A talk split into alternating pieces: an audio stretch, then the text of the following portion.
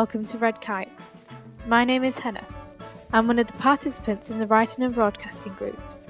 Red Kite is a brand new Friday afternoon show here on East Leeds FM, dedicated entirely to stories by, for, and about young people. After months of lockdown, what does our city, our world, look like now? Expect new music and poetry, lively banter and witty exchanges, most of it created by young musicians, writers, and broadcasters taking part in Chapel FM's summer project. Each Monday of the project, a party of intrepid people will go out wild walking in East Leeds with storyteller Matthew Bellwood. Then there are the workshops led by writers, musicians, and broadcasters on the East Leeds FM team, and, all being well, a broadcast on Friday afternoons, like this one now. These three shows in August are a bit of an experiment. What kind of programmes do people enjoy making and listening to? With more knowledge in the autumn, we'll be creating regular shows on Friday afternoons. In the meantime, listen out for untold stories, fresh points of view from the eastern edges of Leeds and beyond, new ways of seeing what and who we are. The Red Kite will speak. Red Kite from East Leeds FM.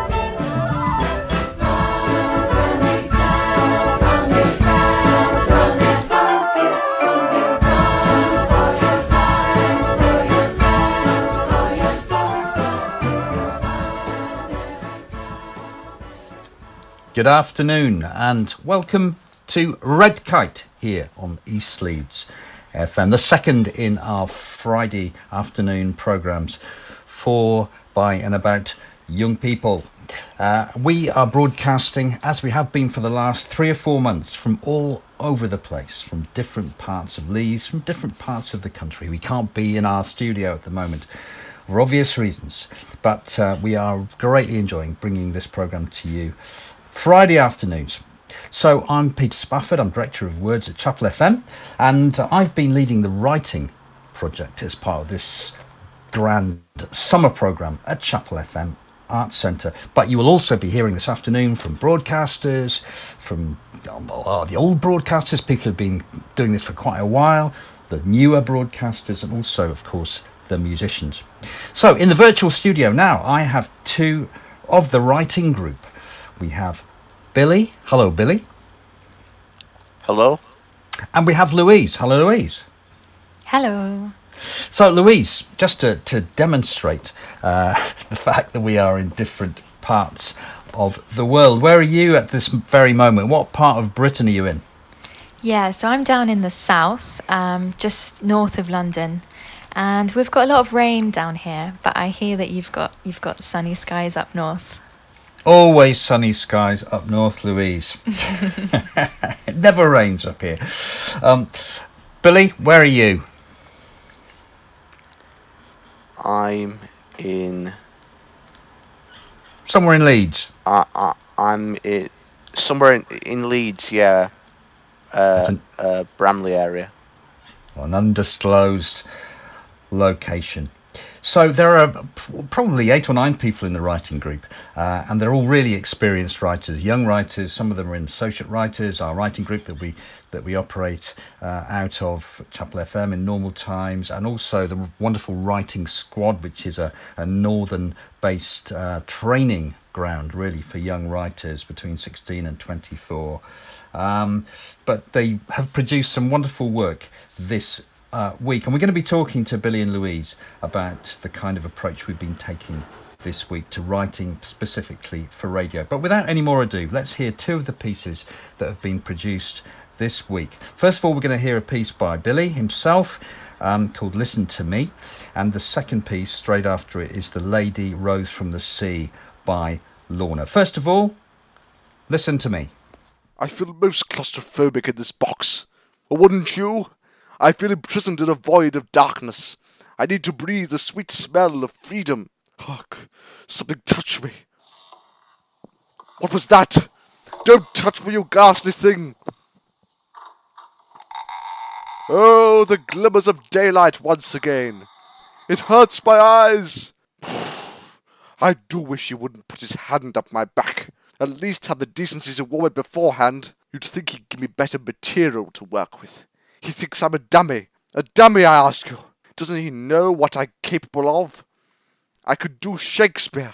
To be or not to be. Ah, my adoring public. Or rather, his adoring public. Does he not realize that he's working with a legend of the theatre? Ladies and gentlemen, please welcome George Barnes and his friend Cheeky Charlie.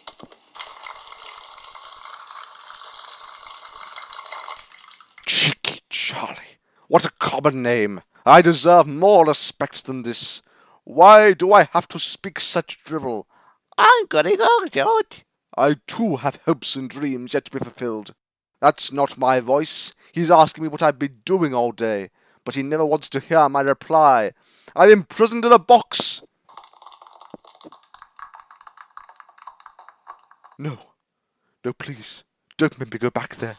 It's my worst nightmare. I'll behave. Listen to me. I have a voice. The lady rose from the sea. I was there when the lady was seen in the sea. To set the scene, the blues and greens bubbled in the waves. The men on the shore were shocked. The lady rose and blocked the limited light of an October night, some fifty feet tall or more as she stood from the water.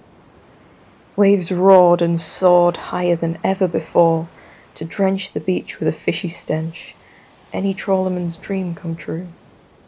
People dared scream, but I, in a dream, began to advance. A trance took hold with the grip of her eyes, and I followed to roam to the edge of the foam on the shore.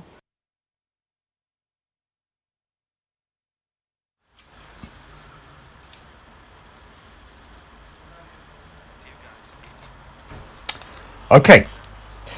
So that was The Lady Rose from the Sea by Lorna. And before that, we heard Listen to Me by Billy.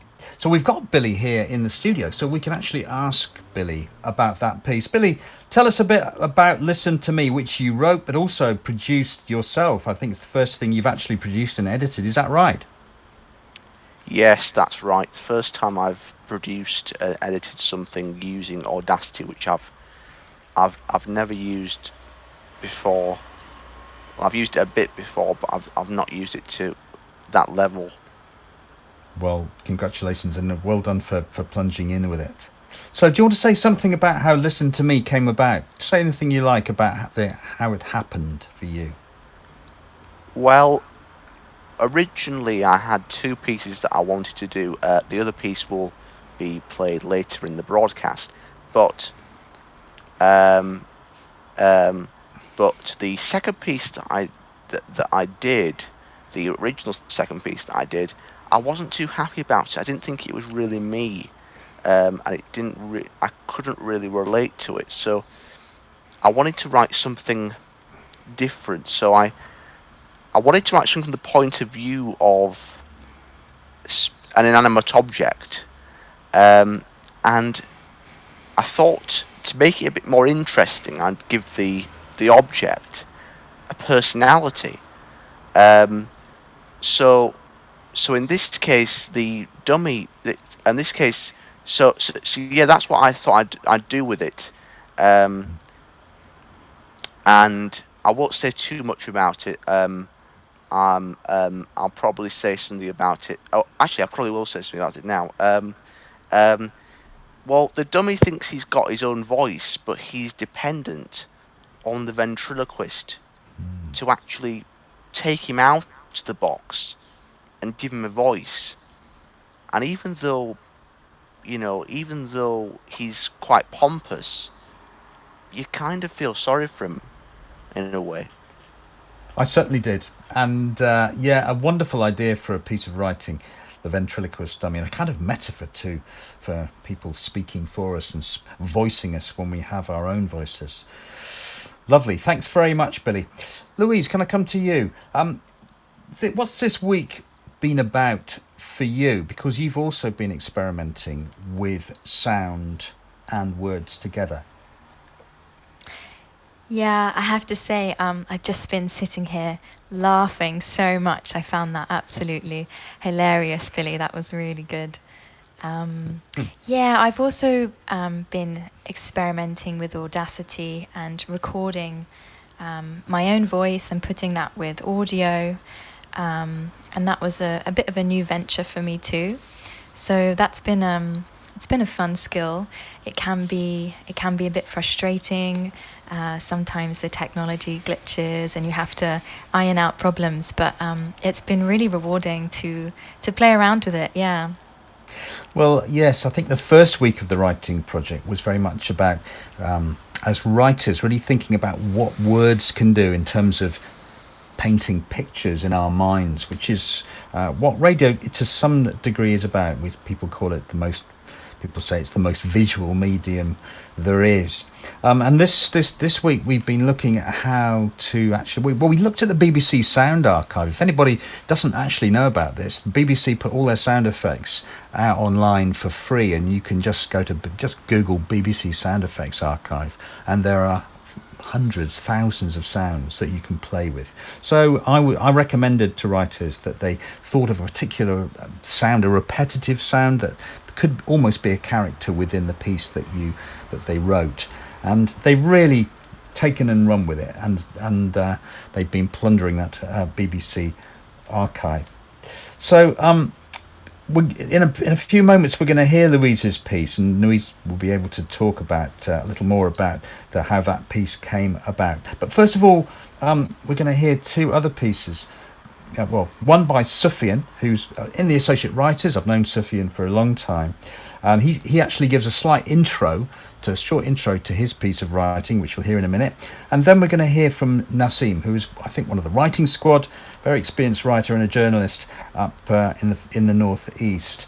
And we're going to hear her piece, which is called um, Post School, I think. So, first of all, Sufyan. I'm Sufyan. I'm an associate writer, and my piece on sound wanted to encapsulate what it'd be like living in a busy city right next to a construction site with all the mechanical, unnatural sounds that you could hear. So here it is. A light synthetic hum fills the early afternoon air. A cacophony of metallic knocking from large brutish hammers seize me from colourful dreams and drag me into a dull, drab world. The nearby roar of six-wheelers passing pry open my tired eyes. I arise from my bed in synchronization to the screeching of heavy gates. I sluggishly make my way to the kitchen, fatigue hanging over me. I look to the window as water sloshes into my red porcelain cup. Fluorescent jackets command each other as I try to recollect last night's events. The memories, surreal but vivid, imprinted onto my mind. Today, a young man would not witness the morning sun because of me. My failure, my mistakes, would lead to his untimely demise. I remember as his last breath slowly crept out of his mouth. This was becoming too much of a regular occurrence. I thought I'd be saving lives, not watching them end. It had taken me so long to train, so there was no such thing as turning back. It wasn't always like this. There was a time I was a young, naive paramedic, thinking I'd change the world. The piercing scream of a siren that I unfortunately knew too well flung me back into my kitchen. The biggest travesty is that hindsight is always 2020.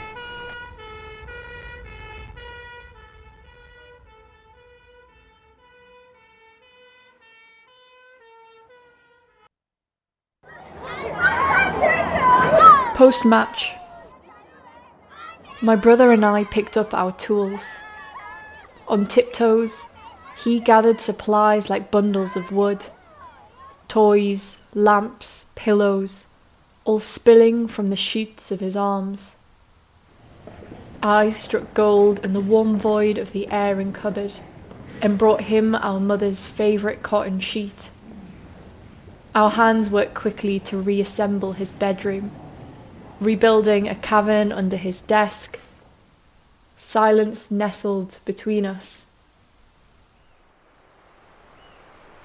Cushions strewn like leaves in a forest were our thrones.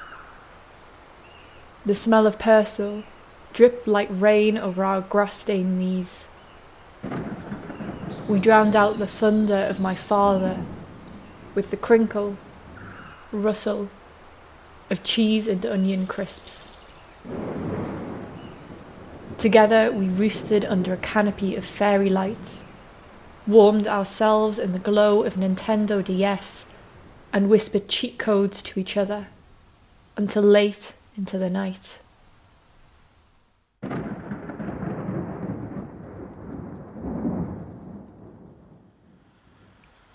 Lovely atmospheric piece by Nazim. And also, before that, a piece by Sufyan. Nazim's piece was actually called Post Match. I do apologise.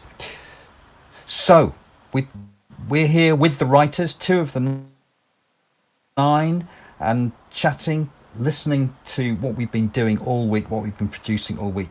Keep listening. You've got another two hours of wonderful material music, broadcasting, journalism. We circle Leeds and the world like a red kite looking down and giving you that point of view which you might not have had before.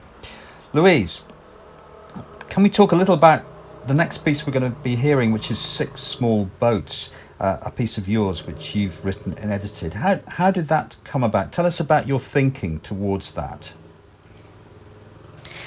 Yeah, so I've been I've been thinking a lot about about shores um, I've just recently come back over from from France, um, and and I I wanted in some way to respond to what the British media are calling um, the migrant boat crisis, and I really didn't know.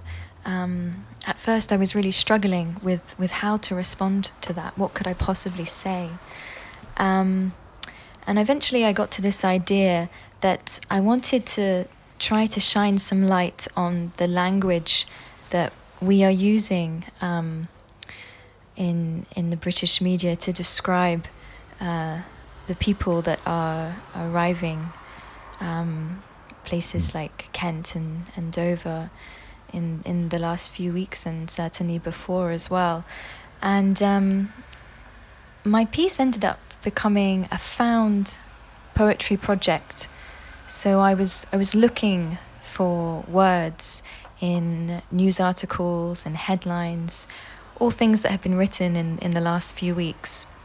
Mm. And um, and I ended up playing around with the order of those words and and then adding some some audio from um, from an archive of, of of channel crossings. And um, yeah, I think with a bit more time, this this piece will will be become something else, and I'll have time to rethink it. Um, but for now, this is this is what I've produced. And again, um, I do applaud the the uh, the way that all the writers have just, in a very short space of time, and, and some of them might want to to have spent more time refining their pieces, just plunged in and um, and made something in this week, this last two weeks. So thanks for doing that, Louise. And just briefly before we go on, we've been talking about um, edgelands, our theme really amongst the writers and the edges of things. And I suppose this this piece is very much part of that kind of uh, thematic landscape. But that's also a, a theme that's important for you. Yeah, I mean, my my piece um, in last week's broadcast thought about edgelands in terms of um, terrain and land. And I think it's also really interesting and and and particularly relevant to talk also about edge lands that might exist in water and and crossing water and some of the well the obvious dangers involved in that. Um, and having just come from France myself, um, and and particularly during a period of of lockdown like we're currently in, um, the idea of travel and crossing borders and crossing water is um, is something that we're all talking about. Um, but yeah, I was particularly interested to to experiment with with the language that we talk about borders at sea. Great. And your piece, Six Small Boats, will be followed by a piece called Behind the Tills. Very much a land land lawn place, a supermarket as opposed to being in the middle of the channel. But um, it was written by Henna and is voiced by an actor who has done so much for us over the last few months by giving voice to many, many pieces 70 or 80 pieces written by writers and contributed to our broadcasting since March, Pam Hilton. So, first of all, Six Small Boats.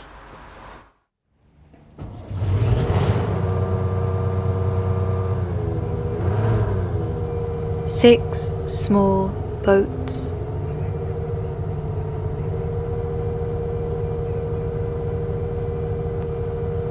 Six small boats, six more boatfuls of data arriving at the coast.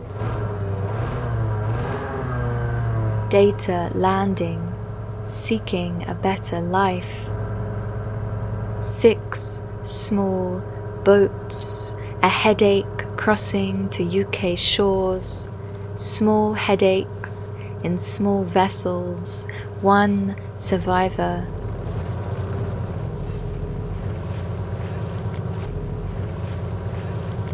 Data with children, data with a baby crossing the sea, authorities waiting to halve the data to deal with the spike.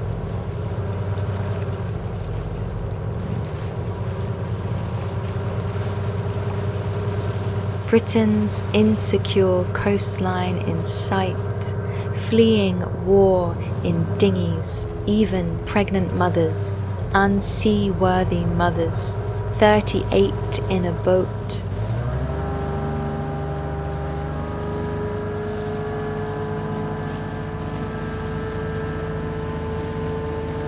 How many incidents, how many laws patrolling the sea make it unviable for six small boats to cross with their unviable pregnant mothers, intercept these mothers, protect the border from makeshift distress, makeshift unaccompanied children, a desperation of dinghies seeking a better life, not drowned asylum.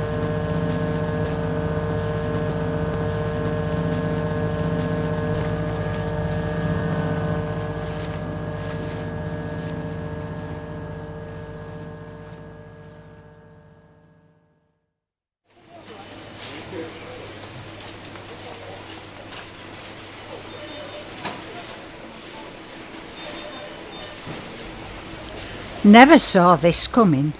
Not in all me twenty years working here. Oh, I've seen shops change.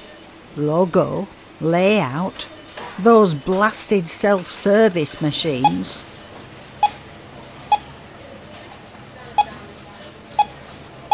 My job used to be simple.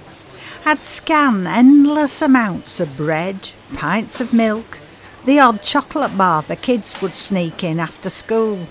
Now it's masks, screens, hand sanitizer. Cleaning, cleaning, cleaning. That till has never looked so spotless.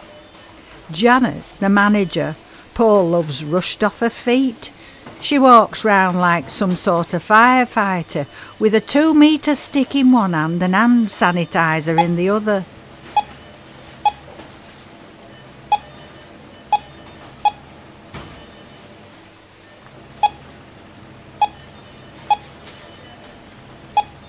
The mood's changed a lot since lockdown. People have started to talk. I only used to make the same old chat. Busy day? Treating yourself? Nice weather. But now they actually see me, despite this god awful mask. I had a young lad, half my age, he said thank you to me for keeping the shops working It's the first time anyone's ever said thank you to me.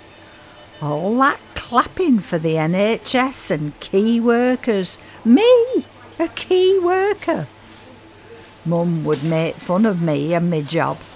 Always asked when I was quitting or if they'd throw the old crone out. Fancy her hearing that I'm some sort of superhero. Mind you, I think they were more grateful for the loo roll.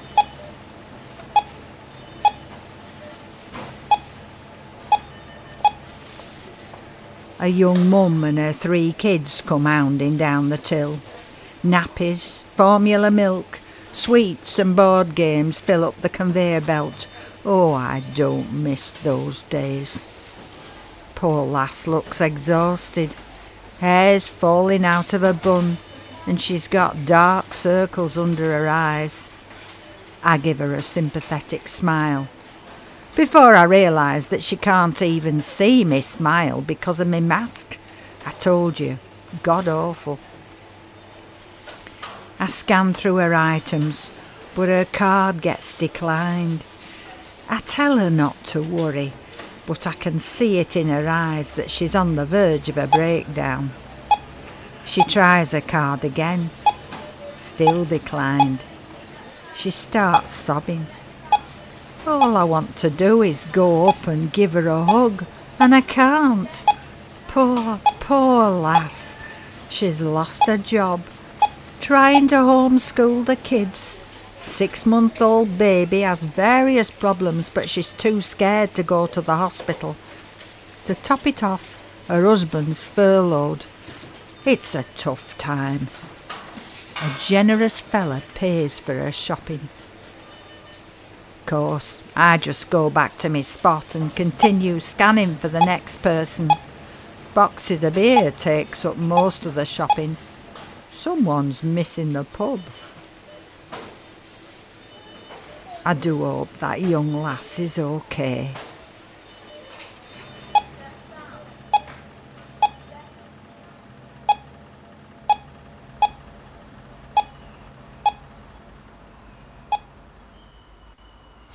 So that piece there, Behind the Tills, written by Henna and performed by Pam Hilton. Before that, we heard Six Small Boats, um, written and produced and edited by Louise. So we're coming up to the end of this part of Red Kite. Coming up, we have the new broadcasters with Katie. First of all, or last of all, um, Billy, we're going to hear a piece by you, the piece you were referring to right at the beginning. Um, tell us a little about this if you want. Would you rather just hear it and we go for it? I'd rather just hear it. Okay. We... Yep. Fantastic. All right. So um, let's hear the piece first, and uh, and I won't say anything about it at all.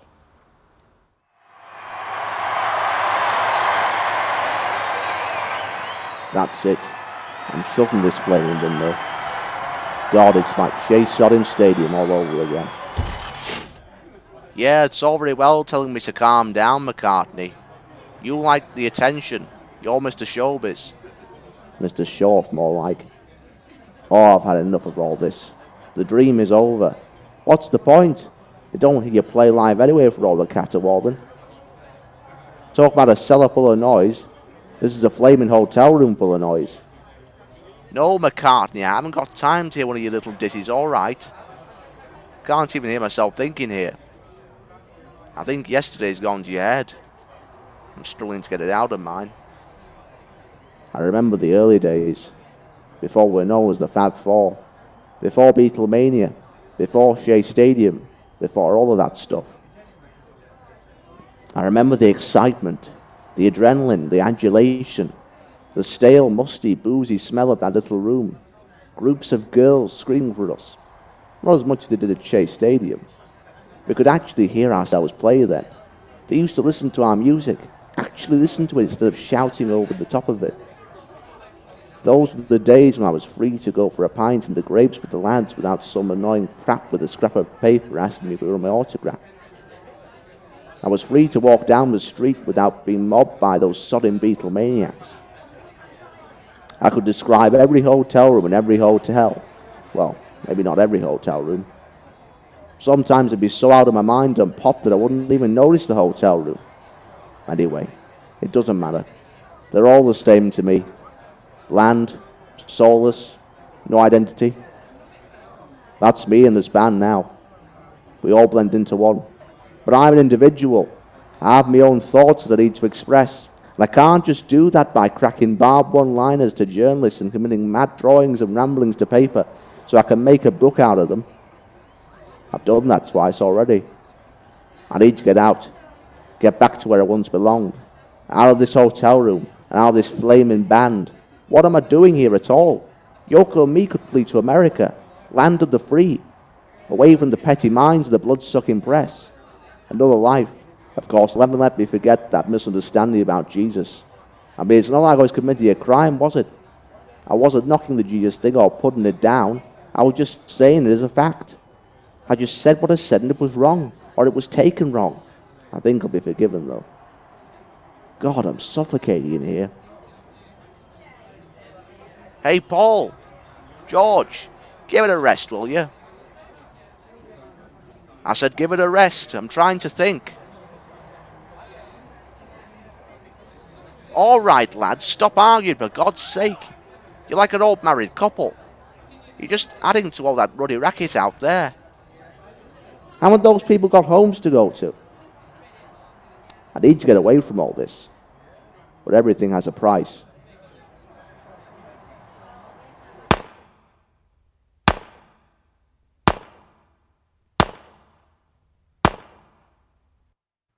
Good morning.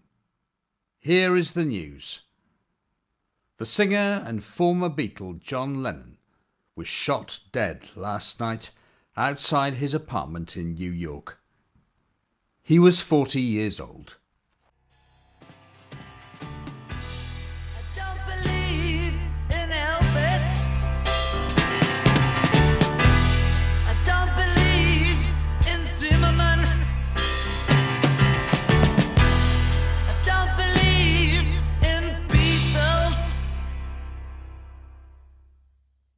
Just believe in me.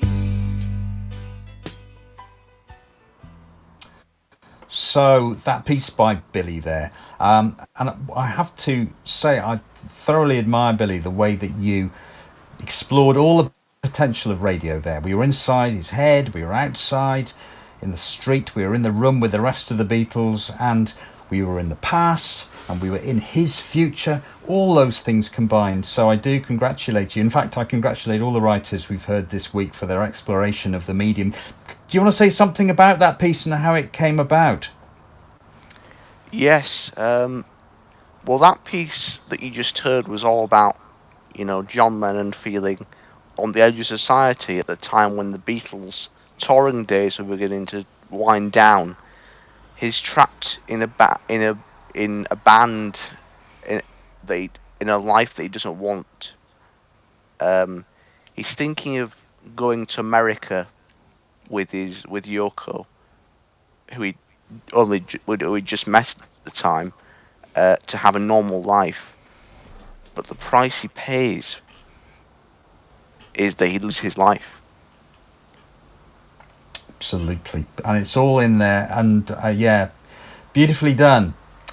So, unfortunately, we're going to have to leave the writers there. I must uh, thank uh, Louise, first of all.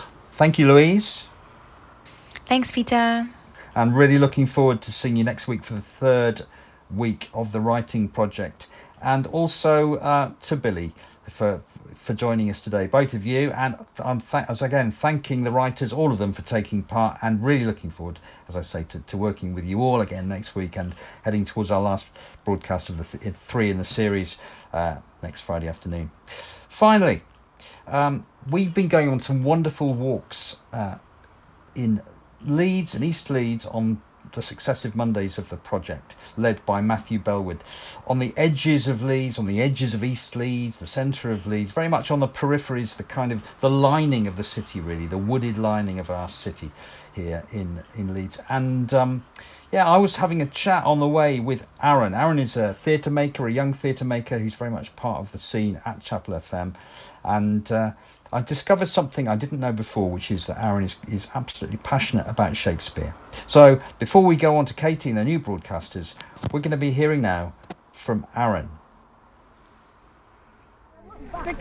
Make glorious summer by the son of York, which is a pun on the sun and the sun. Yeah, yeah. And they would have got it, I suppose. But there were 3,000 people packed in those theatres. You know, people, that was the main recreation of Elizabethans at the time.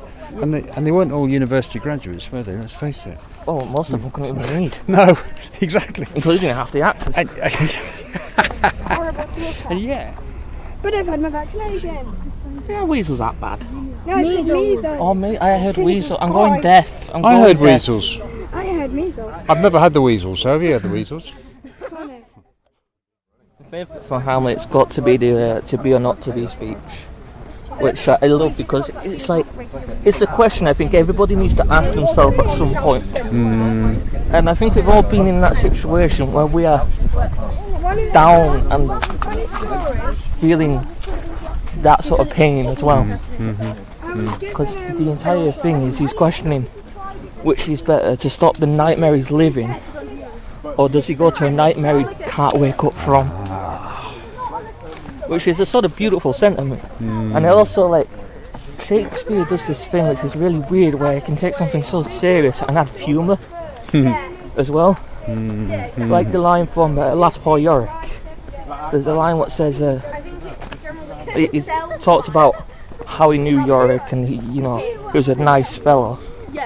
And then he says, Take thee to that lady's chamber, to this they must paint come on an inch thick.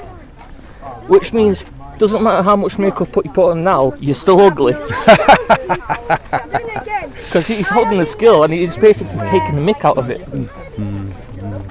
Which I, I absolutely love. Which is interesting because Yorick is, was also a joker, wasn't he? Yeah, he was a court clown, he was jester. a court jester. So he's kind of joking with the skull, whereas Yorick would have joked with him probably or with his dad as king when he was alive. Yeah, it- it- there's a bit mm-hmm. before that that says he bore me on his back and not know how off. Which means, you know, he used to climb on his back and ride him like a like a Mhm. horse type thing as a kid. Yeah. And now he's here all these years later holding skill and still taking the mick out of him. Yeah, yeah. So you, you obviously don't find because some some people that the language of, of Shakespeare is quite a put off, particularly young people, perhaps you could say. Uh, but that's something obviously that you really like. Mm. So uh, I learnt Shakespeare in a very weird way that most people don't learn. I learnt Shakespeare in pictures Mm. instead of words. Mm.